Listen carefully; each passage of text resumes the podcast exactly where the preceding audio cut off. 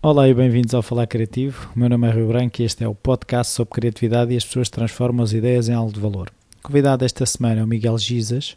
Falamos de livros, música, livros com música e o que é isso de ser feliz. Até já.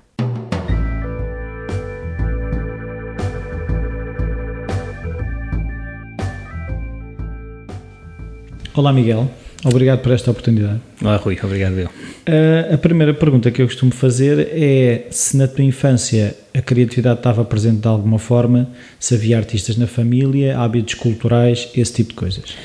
Eu, eu via, eu estava rodeado por, por uh, criatividade. Os meus pais já faziam, já tocavam, já cantavam, uh, os amigos juntavam-se lá todos em casa para cantar músicas portuguesas, músicas de Angola, enfim, o meu pai também viveu lá muito tempo. Uh, tinha um tio que tocava guitarra. Foi engraçado que quando ele foi embora para os Estados Unidos, tinha eu 14 anos, deixou uma guitarra no, no quarto, uh, que durante um ano ninguém lhe pegou, e nós éramos quatro irmãos e mais os quatro filhos dele.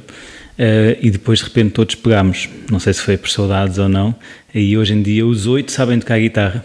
Portanto, à conta daquela guitarra que lá ficou, uh, quase que esquecida, mas como que uma herança cultural que nos deixaram uh, para nós começarmos a desenvolver. Pronto, portanto, sempre muito rodeado na minha infância por, pela arte. Uh, a minha mãe também ligada às artes folclóricas, o meu pai e a minha mãe ligadas às artes corais. Eu próprio andei durante 11 anos num coro, os meus irmãos também. Portanto, a música esteve sempre presente. mais um primo que se tornou músico profissional, portanto acaba por ser uma influência para, para mim também. Não, não, havia grande volta a dar, eu acabaria por vir aqui parar à música, pronto, e depois mais tarde também à literatura, aí sem, sem nenhum tipo de ligação, mas sim. Tu disseste acabaria por vir parar, porque tu, uh, uh, quando uh, o teu percurso académico não tem a ver com a música, tu não foste para o conservatório e, e és músico desde que te conheces. Não, de facto, é, a música eu sempre encarei como, e durante muitos anos eu chamava-lhe um hobby remunerado. Ou seja, sou economista de, de, de formação, tive um MBA também, portanto, tudo na área de gestão, uh, inclusive dei aulas na Católica de Contabilidade Analítica, que é um bicho estranho que não tem nada a ver com a música, uh, e a minha vida passou sempre pelas empresas multinacionais e agora pela empresa onde estou, Uh, e a música sempre foi aquele bichinho que eu sabia que tinha que manter para o resto da minha vida e vou manter, uh, remunerado ou não. Pronto, a partir de uma certa altura da minha vida passou a ser remunerado, quando eu comecei a tocar em bares, uh, e durante 10 anos o fiz. E depois um dia disse: Ok, agora sinto a necessidade de criar e não apenas de recriar, portanto vamos lá começar a fazer um trabalho meu. E foi quando então avancei para fazer o meu CD, mas sempre nessa altura até aí, sempre pensando que isto era um hobby remunerado e a coisa aí ganhou uma nova expressão, deixo, perdi um bocadinho a palavra hobby, uh, porque de facto a coisa hoje em dia já não é, já não é um hobby, não é? Mas o que eu queria agora perceber é, tu nunca tiveste a, a vontade, o desejo de viver só da música, ou seja, quando é que tu decidiste, eu não vou uh, viver uma carreira de músico e eu vou tirar economia? Essa decisão nunca, nunca me passou pela cabeça porque eu nunca pensei que viria a ser músico profissional. Portanto, eu sempre pensei, eu gosto de música, a minha formação está a ser feita noutra área, noutra vertente, portanto, eu hei de ser um economista, hei de ser um gestor uh, e hei de ter sempre este hobby na minha vida. Portanto, nunca foi, nunca foi uma decisão. Até que eu consegui perceber que conseguia conciliar várias coisas ao mesmo tempo, com algum esforço. Claro que um, tenho amigos meus que me dizem uma decisão acarreta mil perdas. E a decisão de ter uma segunda vida profissional, no caso a música e a literatura, obviamente fazem-me ter que fazer escolhas na minha vida, que as pessoas muitas vezes perguntam-me como é que tu consegues fazer tanta coisa, tens as tuas empresas, tens a música, tens a literatura, eu consigo porque perco outras coisas que não tenho. Se calhar faço uma vida um bocadinho mais, uh, mais uh, só, se calhar vivo menos o, com os amigos do que poderia viver, vejo definitivamente muito menos televisão do que poderia ver. E ainda há pouco estávamos a falar em off sobre esta questão dos podcasts. Ainda hoje em dia aproveito os podcasts, a internet, para ler em 5 minutos as notícias que depois teria que perder uma hora para as ler, para as ver em casa na televisão. E portanto é uma questão de gestão de tempo. Não é? Portanto, eu nunca tive que tomar uma decisão em relação à música. Ela surgiu, cresceu. Hoje em dia uh, sou músico profissional quase que por acaso uh, e a coisa tem estado a crescer. Portanto, eu espero que agora sim um dia eu possa tomar a decisão, como tu estavas a dizer e bem, de viver da música, que seria o meu grande sonho. Portugal é um país relativamente pequeno.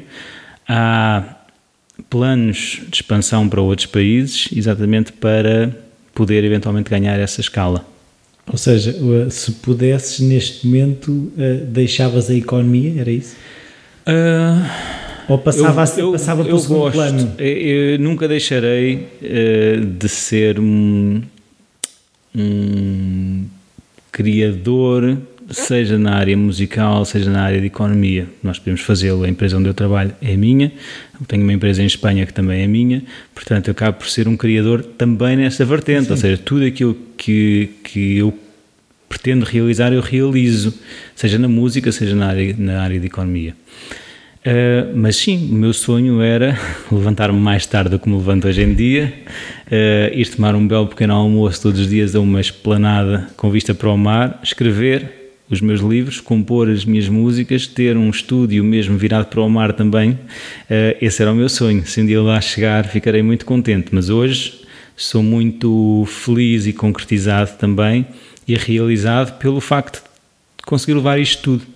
E nos tempos difíceis, uma pessoa conseguir ter estas ter as empresas a funcionar, ter a música a funcionar, é um, para mim já é um motivo muito grande de realização profissional e pessoal. Falaste aí tanto no mar, vamos já uh, passar para o teu livro que se chama Até que o Mar Acalme, não é? Exatamente. Uh, e eu vi uma entrevista tua, e é por aí que eu queria começar a falar no livro, que tu disseste, nós somos a nossa própria tempestade. Sim. Uh, eu, eu, sei que sou a minha própria tempestade. tu surgiu-te isso no livro, ou seja, oh, esta frase foi mote, como é que foi o processo de construção do livro? Ora bem, isto são, são duas áreas diferentes. o processo de construção, eu, um, construção estrutural ou de construção ideológica. Construção estrutural funcionou a partir das primeiras 10 músicas do CD que eu lancei há 4 anos atrás. Todas elas, todas as músicas eram histórias e essas histórias, nas entrevistas que eu fazia, perguntavam-me se isto são histórias, o que é que vais fazer com isto a seguir? Não deixes isto morrer. E então a primeira ideia básica que me passou pela cabeça foi: vou fazer um musical com isto, tentar criar aqui uma história à volta disto. Na altura falei com o Ricardo Carriço, de quem sou amigo, e perguntei-lhe há forma de nós fazermos aqui uma história com isto e que fazemos um musical. Ele disse, ah, mas faz primeiro o livro, escreve o livro. E foi aí então que me surgiu a ideia de escrever um livro, um romance. Portanto, estruturalmente tive de pegar nas músicas que já tinha, criar, tentar criar um, um script à volta daquilo, uh, uma coluna vertebral da história, com base nessas, nessas músicas. As músicas falam de alguma coisa, uh, têm personagens e essas personagens eu tive que as criar de forma sistematizada, por, de forma a, a, a, a que, a história estivesse, estivesse relacionada ou relacionasse as músicas entre elas.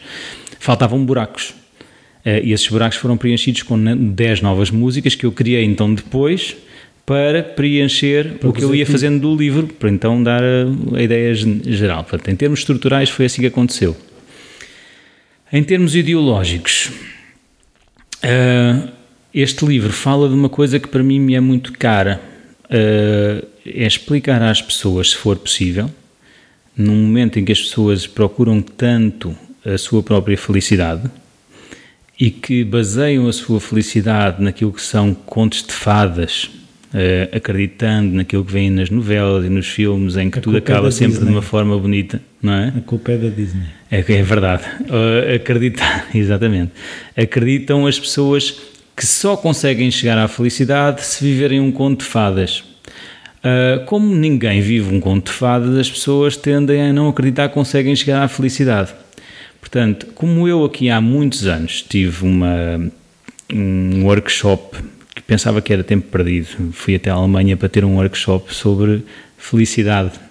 E o homem, eh, um senhor com um ar assim de rocker dos anos 50, eh, dizia-nos: eh, Isto são três dias, ao final do terceiro dia vou-vos ensinar o segredo da felicidade. E eu pensei assim, bem, vim para aqui perder três dias, porque de facto ninguém me vai conseguir ensinar o segredo da felicidade em três dias, e a verdade é que me ensinou.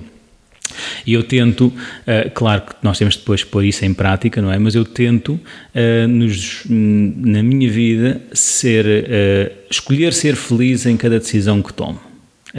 e isto é algo que as pessoas podem estranhar, mas que em qualquer coisa que nos acontece na vida nós podemos escolher ficar chateados com aquele evento ou ser felizes ou arranjar uma forma de nos rirmos daquele evento, nas coisas mais pequenas e nas coisas maiores.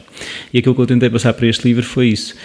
Uh, não há contos de fadas, as pessoas vivem muitas vezes com dificuldades muito grandes e muito intensas, caem ao fundo de si próprias, mas conseguem, se uh, olharem para as coisas no prisma, do, do prisma correto, conseguem encontrar o, o, seu espaço de felicidade, que não é necessariamente um conto de fadas. Portanto, esta, este romance é um romance ideologicamente duro, uh, mas que conta, fala sobre a felicidade uh, de uma forma relativa. Como é que nós conseguimos ser felizes mesmo sem contos de fadas? E há uma coisa, ou seja, se, se tu uh, aprendeste o segredo da felicidade nesses três dias, tu não eras feliz até aquele momento ou, ou, tinhas uma relação diferente com o que é a felicidade? Tinha, definitivamente, tinha muitos momentos em que era feliz e muitos momentos em que não era feliz. Uh, ou seja, só era feliz quando as coisas me corriam bem e era infeliz quando as coisas me corriam mal. Eu hoje em dia posso dizer que sou feliz em todos os momentos da minha vida. Em todos os momentos da minha vida. Então qual é o segredo? O segredo é um segredo simples. Uh, difícil é pô-lo em prática, mas... Um, o segredo de ser feliz, só para te dar o entorno e como é que, como é que nós lá chegámos, esse senhor na altura perguntou-nos ao final de três dias, juntam-se em grupos e digam-me em grupo uma frase sobre o que consideram ser a felicidade, ser feliz. E, claro, em grupos nós temos que juntar e sair só uma ideia, e sair uma ideia genérica que é termos tudo aquilo com que sonhamos. Parece um, uma ideia interessante, só que o problema é que se nós neste momento, ele dizia-nos, ok, tudo bem, agora imaginem que têm tudo aquilo com que sonharam. Se de repente vos faltar alguma dessas coisas, vocês são infelizes. Tornaram-se novamente, frustraram outra vez as vossas expectativas. Portanto, esse não é o segredo da felicidade. O que ele dizia é que o segredo da felicidade é encarar cada um dos momentos que nos aparece à frente com o mesmo sorriso, seja uma coisa boa ou uma coisa má. E isto, inclusive, na morte de um parente muito próximo uh, ou numa situação de saúde muito grave, uh, como numa situação pequeníssima de vida. Eu vou dar um exemplo muito pequeno, foi onde eu comecei a fazer o meu, o meu teste de capacidade de ser feliz. Eu ia na autoestrada, na altura não havia muitos mãos livres, portanto nós íamos ali um bocadinho com o telemóvel na mão a ver se a polícia não vinha e eu vinha na autostrada já relativamente em cima da hora para uma reunião e como vinha ao telefone acabei por falhar a saída. E quando falhei a saída senti um enorme sentimento de frustração, porque ia, ia, só tinha a saída daí mais uns, uns, valentes quilómetros, mais à frente, tinha que voltar para trás, ia chegar atrasado, uh, ia estar estressado o caminho todo uh, e, e possivelmente a reunião já não iria correr bem e eu fiquei extremamente estressado. E de repente lembrei-me desse curso e pensei, ok, o que é que eu posso fazer? Posso ficar extremamente estressado como estou neste momento e ser extremamente frustrado ou posso tomar a decisão de não ficar assim. Então liguei para a pessoa com quem ia ter a reunião e disse, olha, um, peço desculpa, aconteceu-me aqui esta situação, uh, vou, vou chegar atrasado. E ele disse, tudo bem, e eu, que não estava à espera que houvesse aquele tudo bem, uh, disse tudo bem, então agora vou eu apreciar a paisagem até lá e vou com calma fazer turismo quando hoje não estava a pensar fazer turismo. Ou seja, em vez de ir o caminho todo estressado e hiper infeliz e chateado com aquilo, decidi vou fazer turismo e fui calmamente apreciar uma paisagem que eu nunca tinha visto. Portanto, este é um pequeno exemplo, obviamente, mas que mostra que de facto nós podemos ver as coisas sempre por dois prismas, sempre. E conseguimos nós próprios escolher sermos felizes. E isso foi há muito tempo? Já foi há uns, diria, 10 anos pelo menos. E, e, é daquelas coisas que tu sentes mesmo que a vida ganhou outra cor? Uh, é porque às vezes é aquelas coisas que pá, ganha assim um tonzinho, mas não é nada de, de muito diferente. Ganhou. Uh, tudo é gradual. Eu não, não, não não cria esta capacidade de ser feliz de um dia para o outro. Claro. Ninguém o faz e pensarmos que assim é, é uma mentira. Uh, claro que eu comecei a ter cada vez mais momentos de muita felicidade conforme o tempo foi passando. Uh, mas de facto, a minha vida hoje é uma vida com muito mais cor. Eu não me estresso. Uh, por mais que eu tenha toda esta atividade, e é interessante, eu passei por uma empresa muito grande, que na altura foi comprada por uma empresa ainda maior, são, estamos a falar de empresas muito grandes cá em Portugal, e na altura houve um ginásio que foi ter connosco, porque nós éramos eh, uma empresa que tinha sido comprada, portanto os níveis de stress seriam muito altos, porque as pessoas que iriam sair, que não iriam sair, quem é que ficava, quem é que não ficava, estas fusões que iam sempre, a pressão é, é enorme.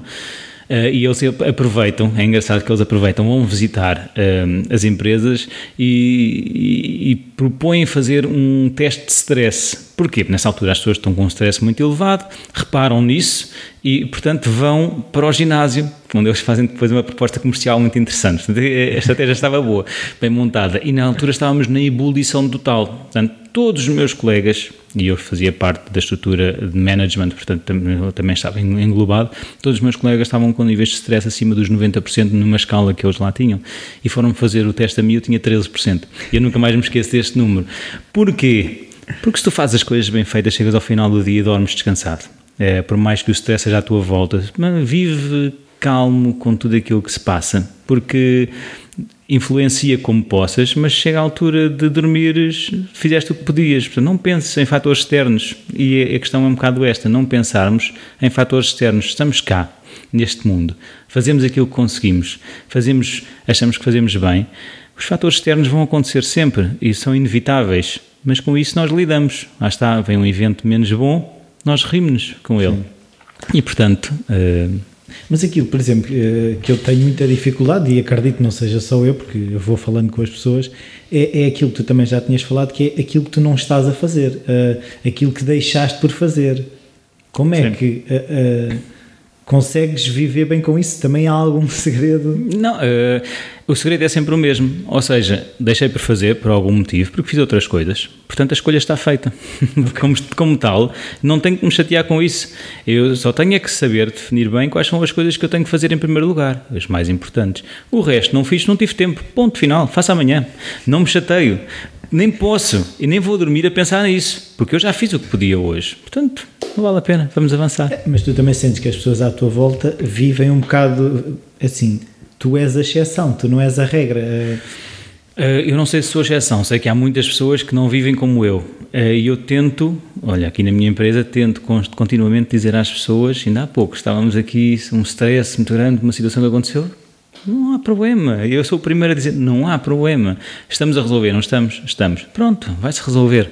E, eu gosto de passar esta mensagem para as pessoas, não para as desresponsabilizar, mas que mas também tenham cuidado ter comigo a trabalhar pessoas que eu considero que são responsáveis. Portanto, se elas já são responsáveis, estão a fazer tudo aquilo que podem, hum, Porquê pressioná-las mais com tens que fazer, tens que conseguir? Já, elas próprias já sabem que têm que fazer, que têm que conseguir. Agora, façam, não, não, se preocupem, não se matem, não matem a cabeça a pensar que, que vai ser o fim do mundo, porque não há o fim do mundo. Nós estamos neste, estamos neste mundo e eu acredito que um dia, quando nós morrermos, a nossa alma viajará para outro corpo e passaremos por aí adiante. Portanto, a morte, de facto, nem sequer, nem sequer é uma morte. Portanto, Estamos cá é para, para crescermos, para aprendermos, para vivermos este mundo com, aliás, com mais, quanto mais alegria, melhor, não é?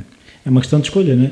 Eh, então, e tu, por exemplo, tens no teu dia, hum, como é que eu te explicar isto? Uh, lembretes de Uh, Miguel, estás a sair fora? Ou como é que tu fazes esse. Isso, no fundo, eu encaro isso e quando começo a perceber, mas também é uma questão de treino. Aquilo que tu dizias, eh, foi gradual, não é? Eu, se quero correr uma maratona, eu primeiro vou treinar, correr 2 ou 3 km até correr os 42, não é? Sim.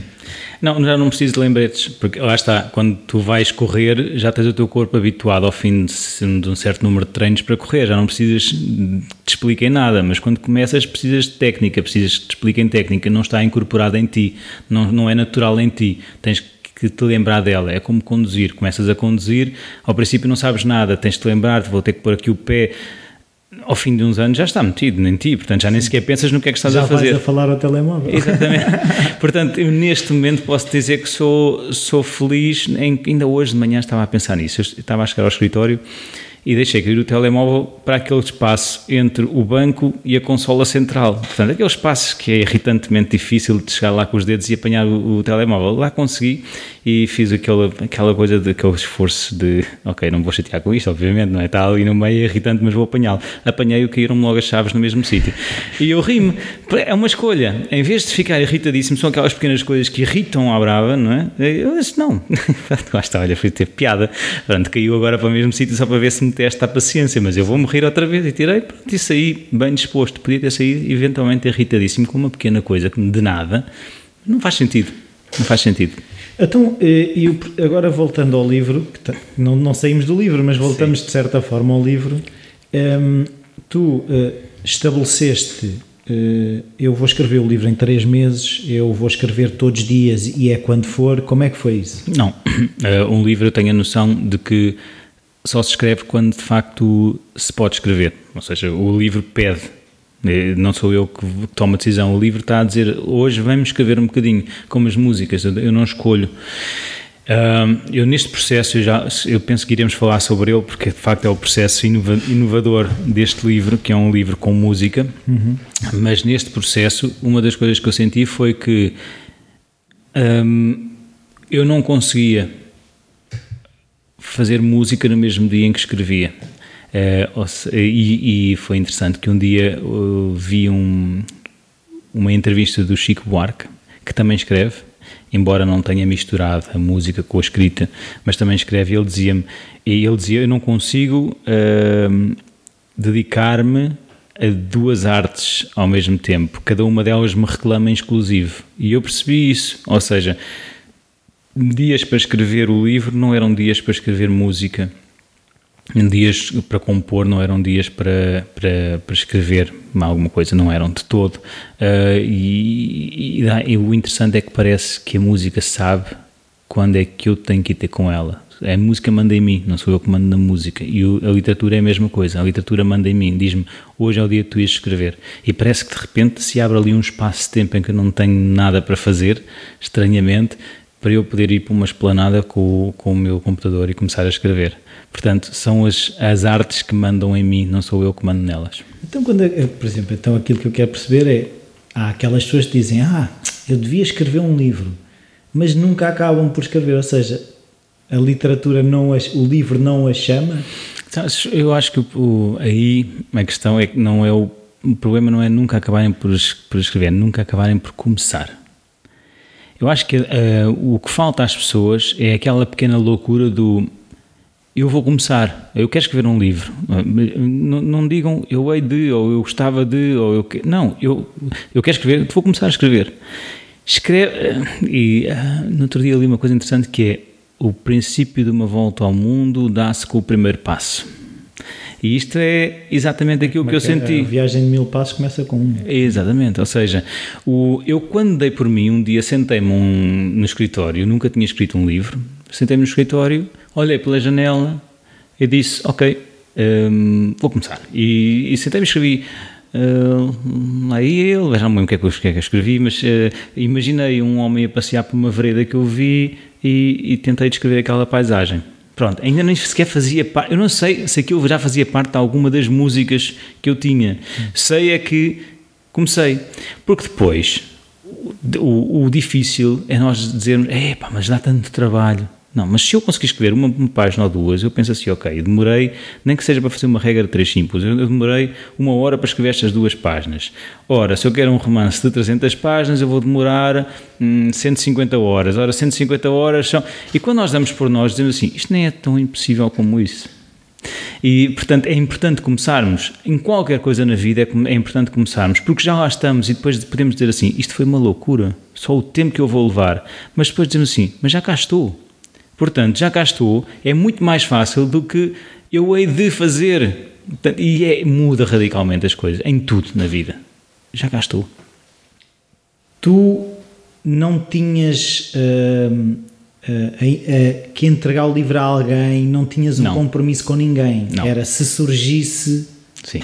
Eu, surgia. Eu tenho essa vantagem muito grande, que é, como eu não vivo é, exclusivamente da música, eu só entrego sem compromisso, ou seja, eu entrego quando acho que as coisas estão terminadas e bem feitas. Mas já havia algum contacto? Tipo... Já, já havia um contacto e eu disse, eu estou a escrever um livro, ainda não está terminado. Portanto, e quando, felizmente da parte da editora, que é a Gradiva, não houve nenhum tipo de pressão. Eles perguntaram-me qual era, eles gostaram do, do conceito, porque era de facto um conceito novo.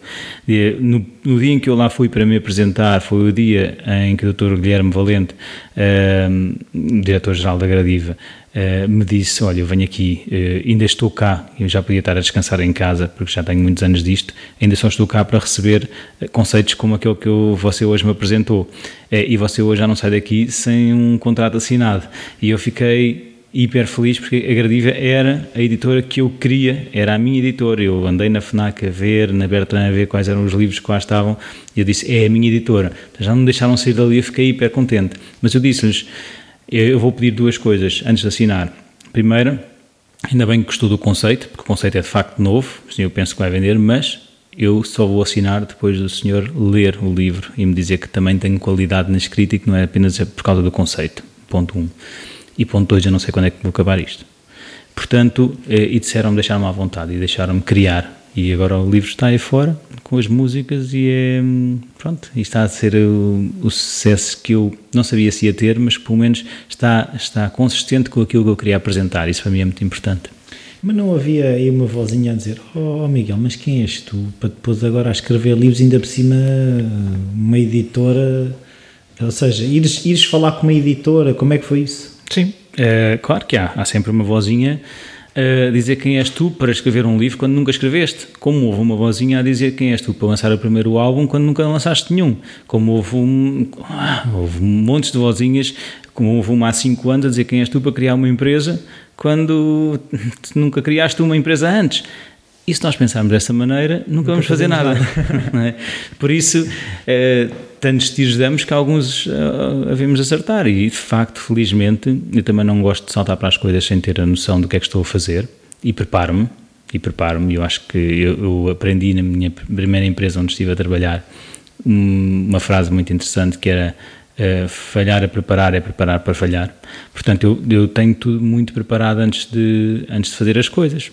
Fiz esta empresa e criei esta empresa, de facto, já com um PNL na mão, com uma demonstração de resultados previsional à espera de ver o que é que podia correr menos, menos bem ou não, uh, como lancei este álbum novo já com uma estrutura definida de como é que iria fazer as coisas, como lancei o livro já com os contactos definidos de como é que ia saber bem qual era o caminho que queria e pelo, pelo caminho que eu tenho que fazer é o que toda a gente faz, informar-me, ou seja, perceber bem como é que as coisas funcionam. Muitas vezes penso que vai de uma maneira, depois acabam por me dizer, olha, por experiência isto não funciona, vais ter que fazer de outra maneira mas ficarmos parados com medo só porque nunca fizemos, acabamos por não criar nada. Quer dizer, agora imagina, os, eh, mal comparado, eu não gostaria nada de me comparar com essas pessoas, uh, mas um Leonardo da Vinci e um Einstein, se tivessem seguido o caminho de todos os outros, nós hoje não tínhamos uh, aquilo que temos no mundo, não é? Porque Sim. ninguém se arriscava a fazer nada.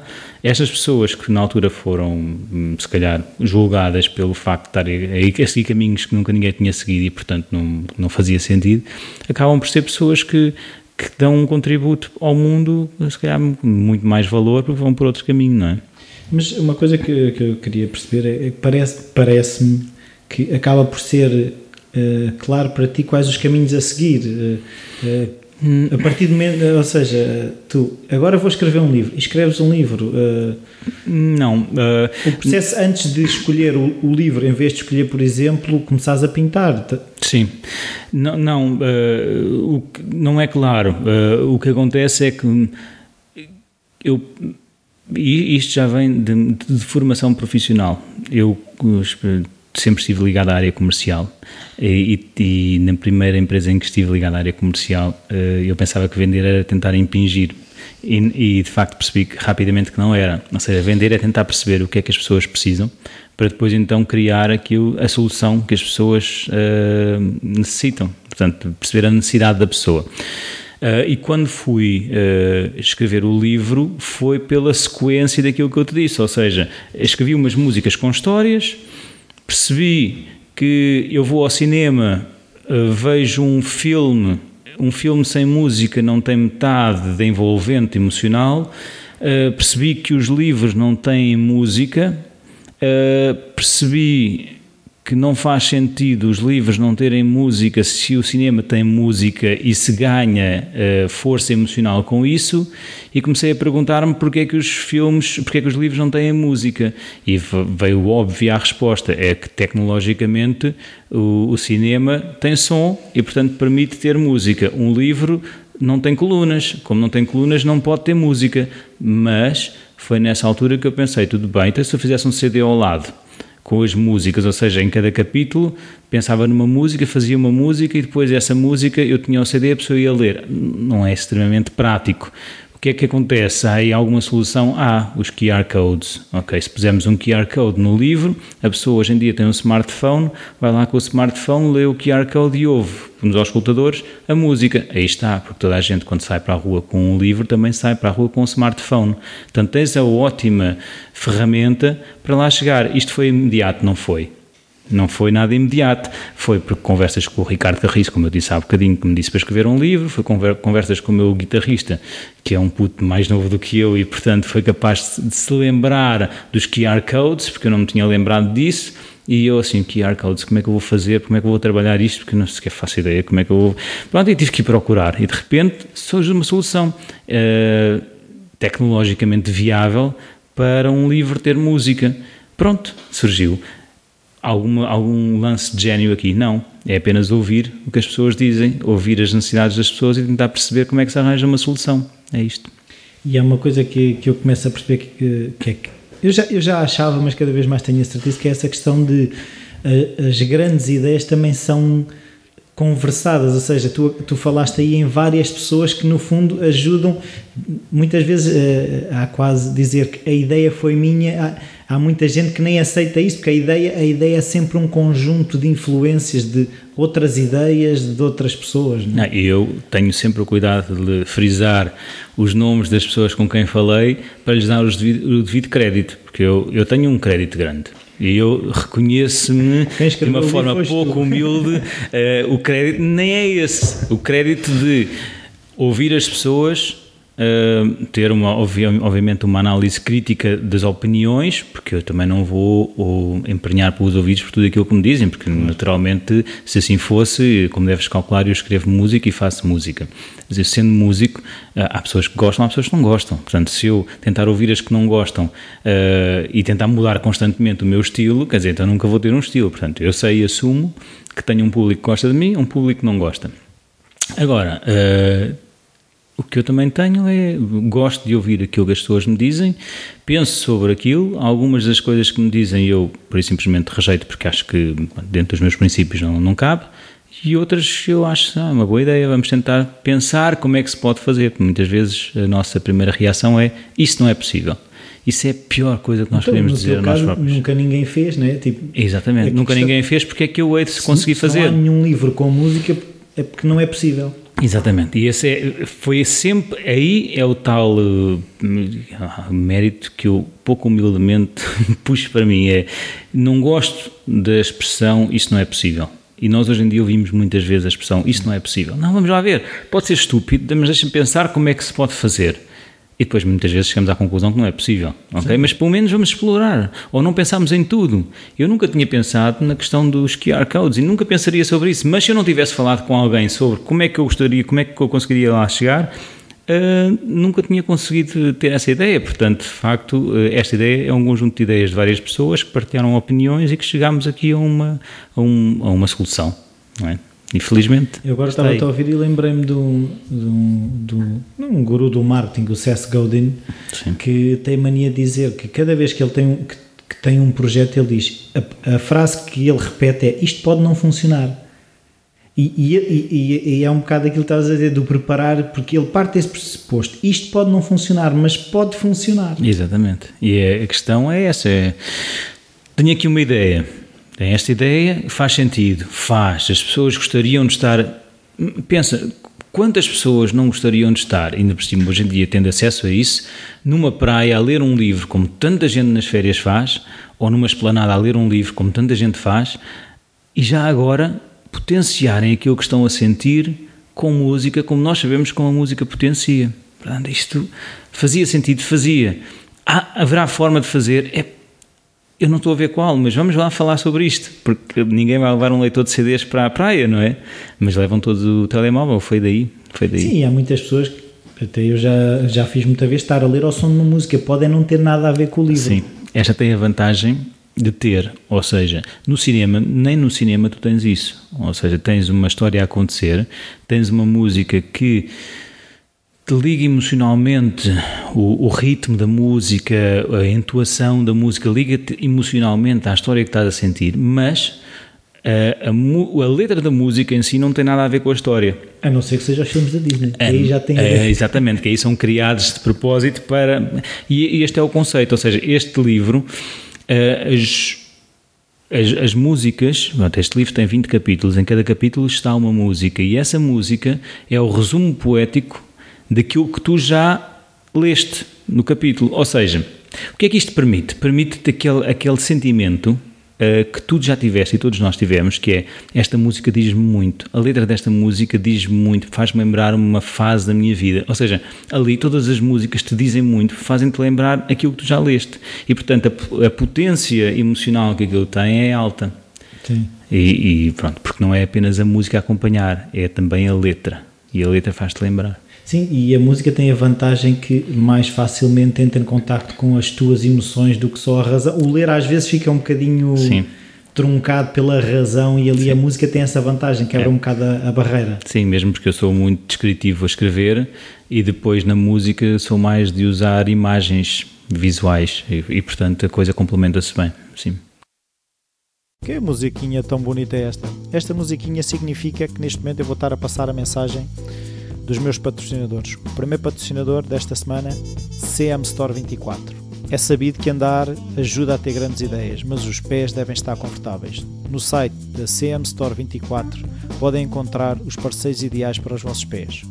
www.cmstore24.com Eu uso e posso-vos garantir que ideias não me faltam.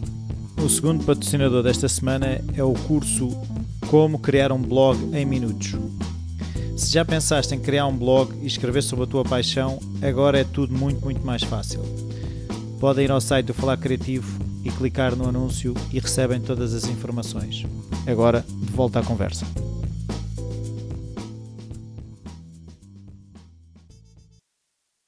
Então, normalmente, quando tu fazes uma música, primeiro vem a letra, primeiro vem a música.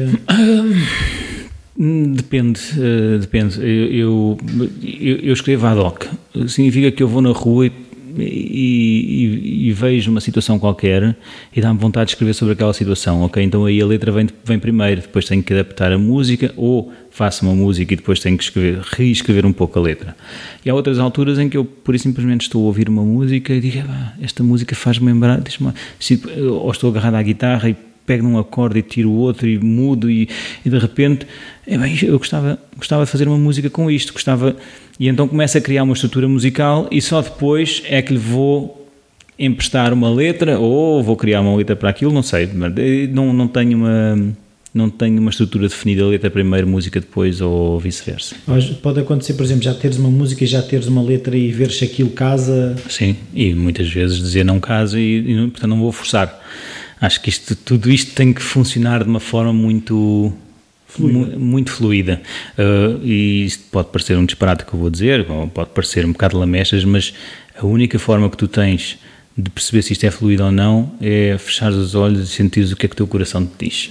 Uh, e se sentires que há ali consonância nas coisas ótimo avança. Se sentires que estás a forçar has de ter muitas músicas e muitas letras para escrever portanto não faças isso e eu começo a perceber é que eu acho que não é só na música, é em todas as decisões as, eh, nós, a sociedade está muito truncada pela questão de, de da razão e, e, desligamos muito do, do coração, deixamos de o ouvir. Sim, em tudo, em tudo. Uh, lá está. Hum, mesmo este conceito que eu agora te falava sobre sermos felizes, uh, a razão dir-nos-ia que um evento negativo nos deve deixar num estado menos positivo. E a verdade é que se tu conseguires ultrapassar isso, e só ultrapassas com o coração, com um sorriso, uh, tu vais sentir que o teu dia a dia melhora, a tua qualidade de vida melhora drasticamente. Portanto, sim, em tudo, em tudo. Uh, mesmo nos, nos negócios, não há nada, e, e eu já tive esta experiência muitas vezes. Tu tens uma tens uma situação que vai contra os teus princípios, mas que te pode dar muito dinheiro, não o faças. Não o faças, porque isso vai-te vai -te partir uh, vai-te partir todo. Tu não vais querer viver com, com esse problema. Tu preferes não ganhar algum dinheiro, mas saberes que tomaste uma decisão que te permitiu estar bem contigo próprio. E esse estar bem contigo próprio, eu, à medida que vou avançando na idade, percebo que é muitíssimo mais importante do que o dinheiro. O dinheiro, quer dizer, também não tenho grandes veleidades, não? É? eu gosto de ter a minha casinha paga, gosto dessas coisas, mas não quero, não, não, não pretendo comprar um iate, não pretendo comprar uma casa nas, nas Ilhas Caimã, não pretendo isso. Portanto, eu, eu pretendo sim, muito mais importante para mim é que daqui a uns anos eu possa sair à rua sempre com um sorriso no, como eu tenho numa das minhas músicas, com um sorriso no bolso. Ou seja, aconteça o que acontecer, tenho aqui sempre um sorriso uh, para pôr. Uh, e isso para mim conta muito mais do que ter muito dinheiro ou muitas coisas. Portanto, as nossas decisões devem ser tomadas com o coração. Sim, mas uh, muitas vezes no mundo dos negócios não há aquela coisa a decisão que tem que ser feita na altura, porque depois agora há o concorrente e o mercado e sempre essas questões. Tem que acontecer, aliás, cuidado, eu quando digo isto também não vou dizer que somos anjinhos, não, não sou nem nunca serei. Um, agora, uh, uma coisa é tu agires rapidamente e tens de ser muito rápido, tens de ser muito flexível para agir de acordo com aquilo que o mercado te pede, com aquilo que os consumidores estão a pedir, tens de ser muito rápido. E se não o fores, és ultrapassado. Outra coisa é agir contra os teus princípios e já, já me foi pedido para agir contra os meus princípios eu por isso simplesmente liminarmente disse que não, porque isso é que te faz chegar a casa e não, dormir, não dormires em, em condições. E eu já passei demasiado tempo da minha vida a não dormir em condições para, para querer que isso aconteça outra vez. Mas eh, não sentes que muitas vezes é uma decisão de, de curto prazo? Ou seja, eu agora até tomo uma decisão uh, de, que vai contra os meus princípios para salvar a situação mas aquilo depois não acaba por degradar tudo o resto. E que, ou seja, eu até salvei aquela situação, mas acabei por enterrar a situação toda. Uh, se eu agir contra os meus princípios, vou degradar tudo. Porque já está, porque começaste mal. ou seja, é famoso, o famoso começar com o pé esquerdo, não é? Tudo que nasce torto não se endireita se tu agires sempre de acordo com os teus princípios, estás pelo menos em consonância contigo próprio. Todas as tuas decisões são lógicas e são coerentes, portanto não, não, há, não, há muito, não há muita facilidade das coisas correrem menos bem. Além de que se tiveres uma equipa, como eu tenho, sólida, boa, que sabe, sabe trabalhar bem, sabe trabalhar com os mesmos princípios, somos todos a trabalhar da mesma maneira. Portanto, tudo isto é muito mais sólido do que andarmos ali em cima de coisas que não têm que não são de facto aquilo que nós sabemos fazer, porque não, não, são, não são os nossos princípios nem a nossa espinha dorsal. Então, agora, numa, época que toda a gente fala as crises, a crise, a crise, e o mercado está cada vez mais difícil, eh, como é que uh, tu consegues passar para a equipa um bocado. Porque cada um tem os seus valores, certo? Mas de certa forma há um valor da empresa. Como é que tu passas isso? Bom, para já esta equipa que está comigo já está comigo há muitos anos. Portanto, já se identificam perfeitamente com o valor da empresa e quando nós chamamos alguém de novo para vir para a empresa também sabemos que são eh, procuramos muito mais do que competências técnicas, embora as procuremos, procuremos uh, um jogador de equipa. Um jogador com atitude de equipa e não uma estrela, porque a estrela. O Ronaldo a, a trabalhar com vocês? Não, não, e vou-te explicar porquê. Uh, não quer dizer que não, há, não, não seja fantástico ter Ronaldos. Uh, o problema é quando os, a maior parte dos Ronaldos não sabem trabalhar a equipa. Uh, eu gosto muito do nosso Cristiano Ronaldo e acho que sim, que é um jogador soberbo. E, eu não gosto nada contra. Exatamente, eu gosto da qualidade, hum, mas a qualidade tem que vir acompanhada da capacidade de trabalharmos todos juntos. Tinha, tive em certo tempo numa empresa uma pessoa que me dizia.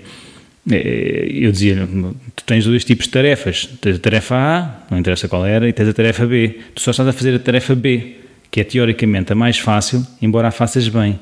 Ele dizia-me na altura, já foi há uns anos valentes, epá, isto tens que olhar para mim como eu sendo o figo, eu estou lá para concretizar. Eu, eu vejo os outros que te fizessem o trabalho todo preparadinho para eu concretizar. E não é isto que eu procuro, eu procuro muita gente que prepara o trabalho para depois todos podermos concretizar, porque aí andamos todos muito mais felizes. E se ninguém sentir que há uma discriminação, todos nós entregamos muito mais. Eu acho que é importante as pessoas serem responsabilizadas, todas elas, por coisas grandes e não apenas andarem a fazer as tarefazinhas pequenas. Todos possam concretizar, mas para isso também todos têm que fazer o trabalho de preparação. Sim, mas uh, isso, uh, a, mentalidade do, do, das, só alguns terem as coisas grandes é a mentalidade do chefe, que, que eu eu sinto que já mudou um bocadinho, mas ainda há, uh, eles andam a apanhar os papéis e, e a tirar fotocópias e eu, eu só apareço para as grandes reuniões com as pois. mega empresas, não é? Sim, eu, eh, como tu dizes, eu acho que já mudou muito. Nem eu sou assim, nem muita gente é. Eu não tenho uma secretária particular, eu sou dono da empresa, portanto não tenho eu faço o meu trabalho de sapa como todos os Mas outros fazem. ter e devias ter já não sei quantos carros. Uh, deveria ou não, lá está. E, e, eu acho que o importante disto é, é que todos entendam que todos nós estamos aqui a fazer o mesmo trabalho de sapa, embora não gostemos muito de fazer, mas também o exemplo tem que vir exatamente de cima, não é? Tem que vir de quem, de quem está cá e também o faz. Senão, como é que tu maneira... lidas com, o, lá está, as tarefas que menos gostas de fazer, o famoso engolir sapos?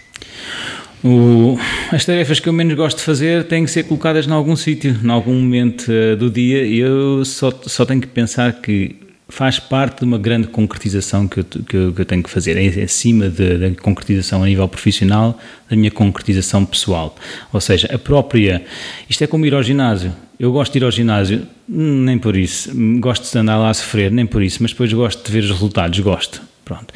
Então eu estou, eu estou lá a sofrer para quê? Para ter os resultados. Aqui é a mesma coisa. Eu estou a sofrer um bocadinho nestas tarefas que gosto menos para depois ter os resultados. E tudo isto, a nossa vida e a nossa felicidade não é o atingir os resultados, é o caminho que nós conseguimos fazer para lá chegar. O caminho é a nossa felicidade.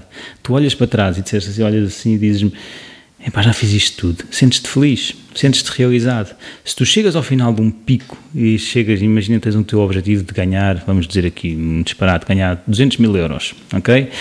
E ao fim de muitos anos andaste, trabalhaste, trabalhaste e conseguiste lá chegar. Ou então sem querer, ganhaste 200 mil euros no Totoloto no. Pronto. Qual é, que, qual é que tu olhas para trás e te dá um maior sentido de realização? Aquele em que eu estive envolvido. E eu acho que é isso, é isso que nos dá a felicidade. Não é o que nós atingimos, mas é como é que nós atingimos. Portanto, o caminho, o dia a dia, a dureza. E essa dureza, se nós olharmos para ela uma vez mais com alguma. com um sorriso, acaba por ser ultrapassável. Então, agora o que eu queria perceber é como é que tu estruturas música, empresa, desporto, ou não sei, como é, que, como é que é uma semana normal ou um dia normal? Não há dias não, normais? Não há dias normais. Eu, os meus amigos queixam-se muito porque eu não consigo fazer planos a mais do que um dia. Uh, Convidam-me, vamos fazer, eu não sei, ainda não sei se posso fazer, esse é o meu, é o meu drama mas de facto hum, eu tento ter algumas coisas mais ou menos definidas, portanto faço desporto de ginásio à terça-feira, à quinta-feira e ao sábado, jogo futebol à segunda-feira, jogo ténis à quinta, isto são coisas que mais ou menos tenho definidas.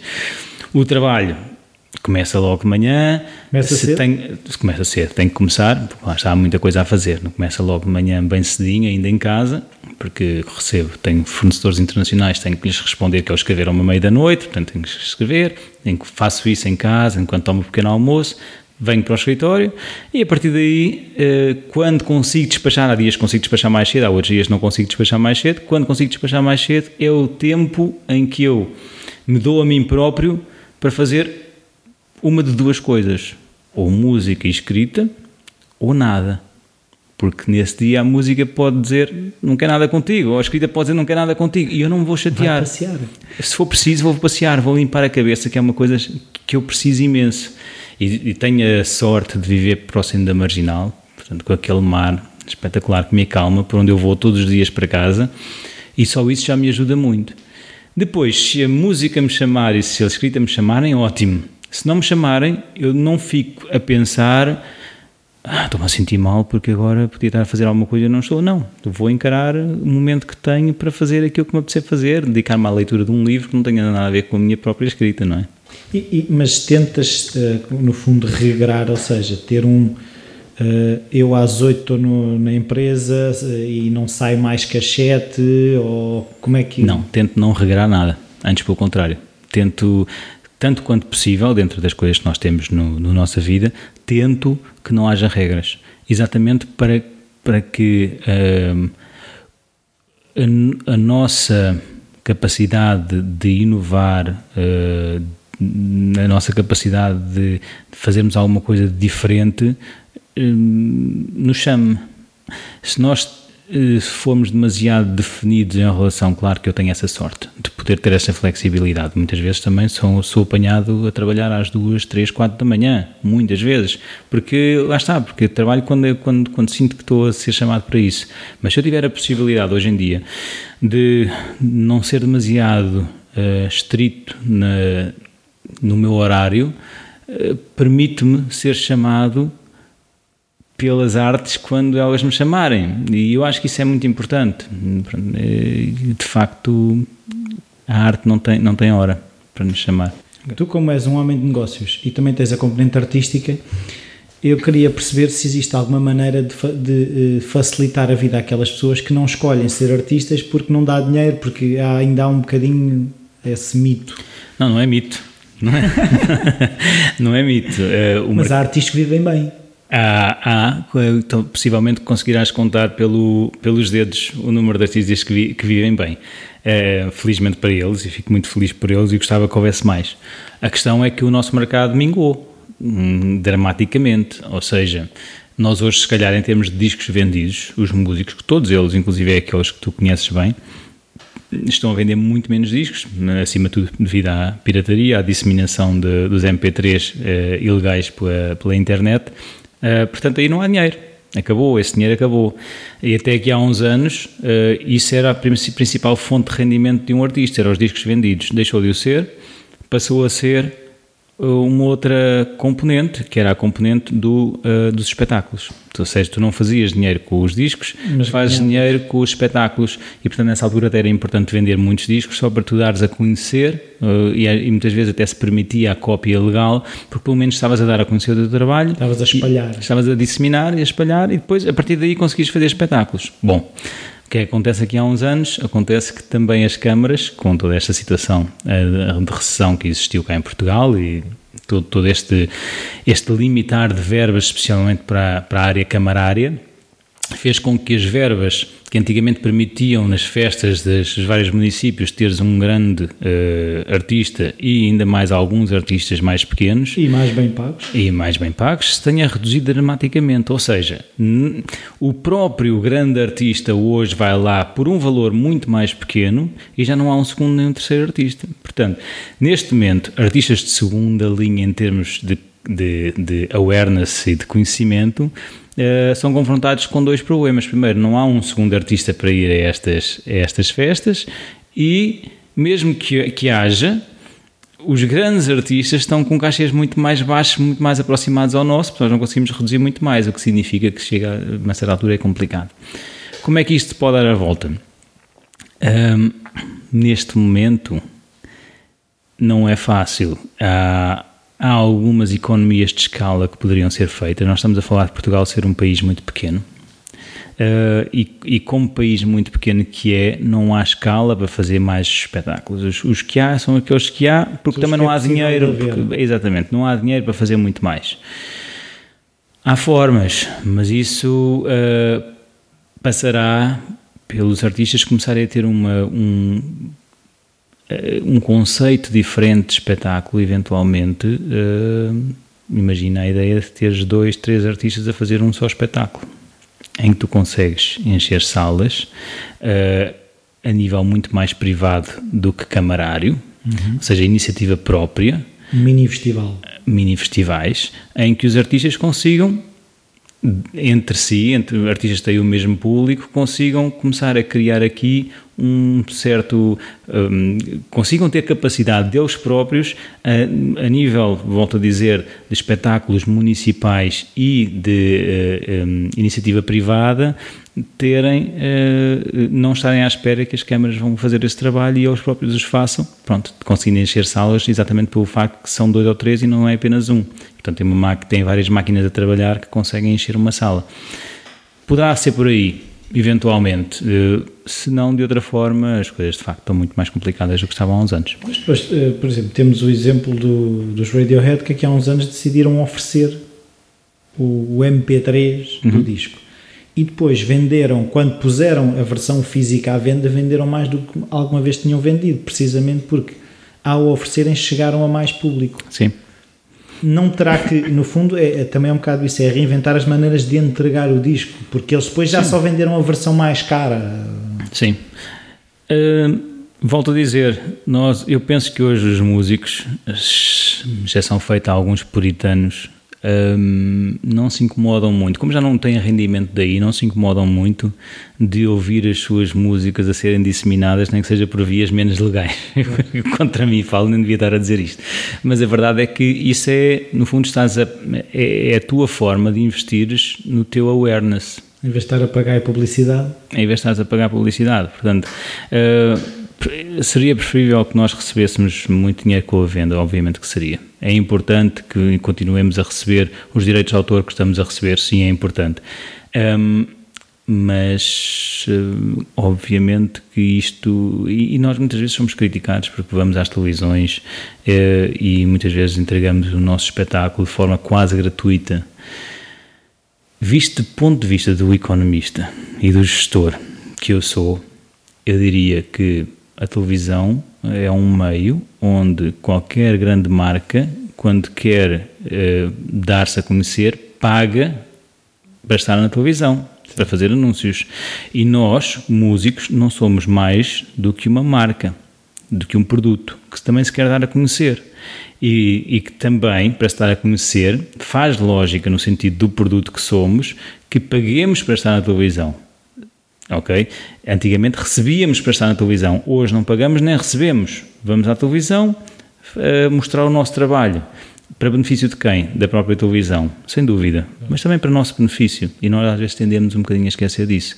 Era preferível ganharmos, porque de facto o que nós vemos é que não há grandes alternativas para ganhar dinheiro. E antigamente era com a venda de discos, com a venda de espetáculos, com as idas à televisão, com os direitos. Hoje em dia isso tudo está reduzido, se calhar, quase só aos direitos. Sim mas também é a nossa escolha sermos músicos, não é? Agora, eu, como te disse há pouco, ao fazer este meu livro, eh, como o conceito é um conceito novo, estou eh, neste momento com o plano de o internacionalizar. Portanto, para já, usando o mercado que tenho, que é o mercado português e o brasileiro, e estamos a começar a, a, a falar com o Brasil, no sentido de pôr lá o livro também, para ganhar mais escala. Quero fazer isto. Mas vais fazer versão samba? Não, não, não. vai ficar exatamente como está. O que eu, agora que falas nisso, para passar este livro para inglês, lá está, este é o primeiro romance musical do mundo. Sendo o primeiro romance musical do mundo, tem mercado, se estiver em inglês. Mas para, um, para este romance funcionar, quando as pessoas forem ler o livro em inglês, as músicas têm que estar em inglês. E aí sim entramos numa complexidade adicional, porque para, fazer, para traduzires uma música para inglês, tu não a traduzes literalmente. E depois o número de sílabas tem que ser o mesmo, a sílaba tónica tem que estar no mesmo sítio. Há uma série de complexidades que não são fáceis de ultrapassar. Mas aí está uma forma de tentar ganhar escala. Escala é abarcar mais consumidores. Abarcar mais consumidores tens que mudar, se calhar, a tua, a tua língua.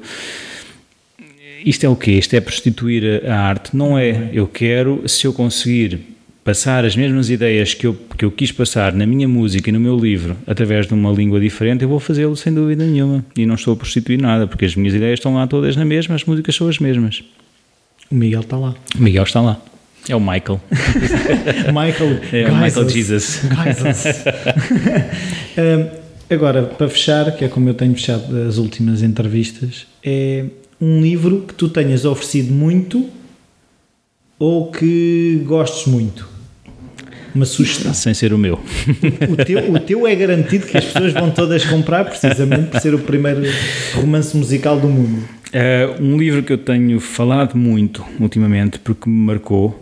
Aliás, houve dois. Então pode ser. Até três. Pronto.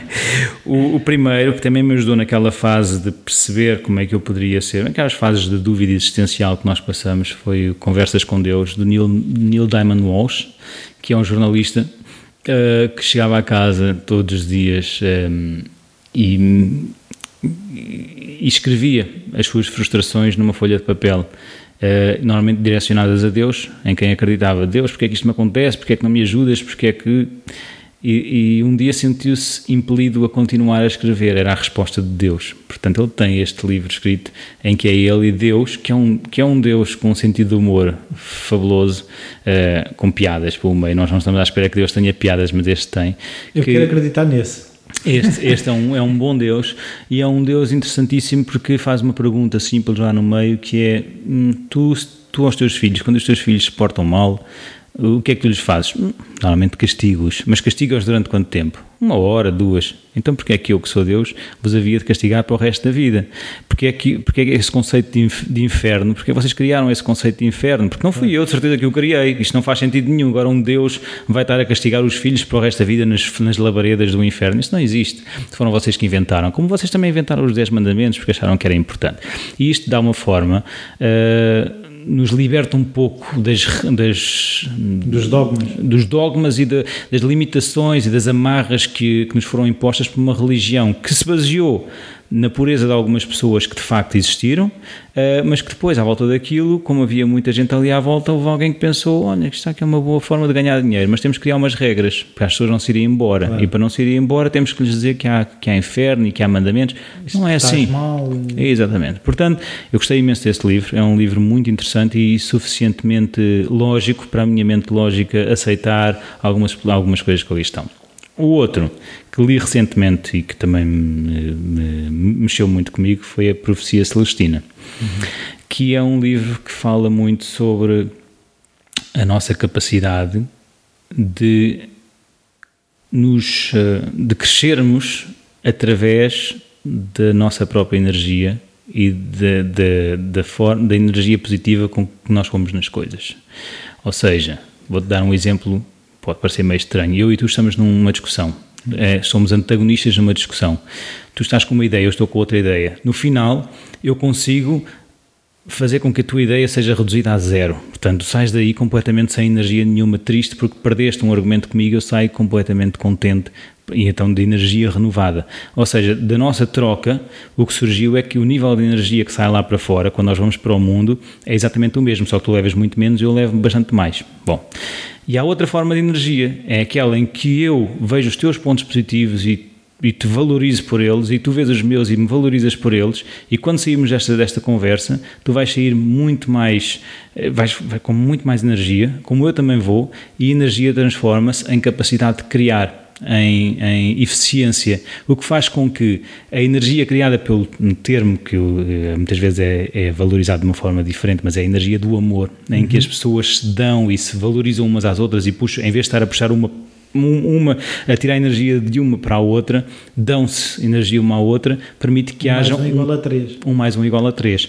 E isto, depois em termos de, imagina, multiplica isto por 6 mil milhões de pessoas que existem neste mundo, a capacidade criativa multiplica-se de uma forma exponencial, o que faz com que este mundo pudesse evoluir de uma forma muito mais positiva se usasse este, este tipo de energia muito mais vezes.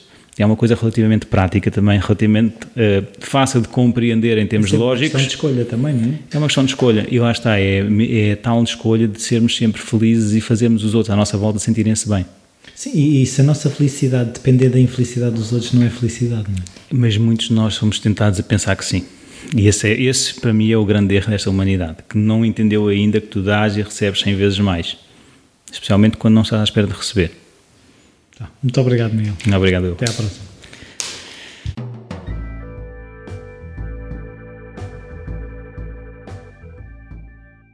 Eh, bem-vindos de volta, espero que tenham gostado mais este episódio, já é o episódio 75. Uh, para aqueles que só estão agora a chegar ao Falar Criativo, podem passar pela página falarcreativo.com ou podem ir ao iTunes, estão lá todos os episódios para poderem ouvir para trás, assim se pode dizer. E hum, eu gostei muito de conhecer o Miguel, de falar com ele. E é difícil a questão das escolhas e escolher ser feliz todos os dias, mas nada do que vale a pena, começa a perceber, é, é fácil. Por isso, eu escolho continuar isto, que é o falar criativo, que é uma coisa que eu gosto. Por isso, se tiverem ideias, sugestões, o e-mail rui.falarcriativo.com está sempre disponível. A página do Facebook também podem entrar em contato comigo através desse, desse meio. E Twitter não sou grande utilizador, mas também eh, se decidirem ir por lá também entram em contato comigo. Por esta semana é tudo. Até para a semana.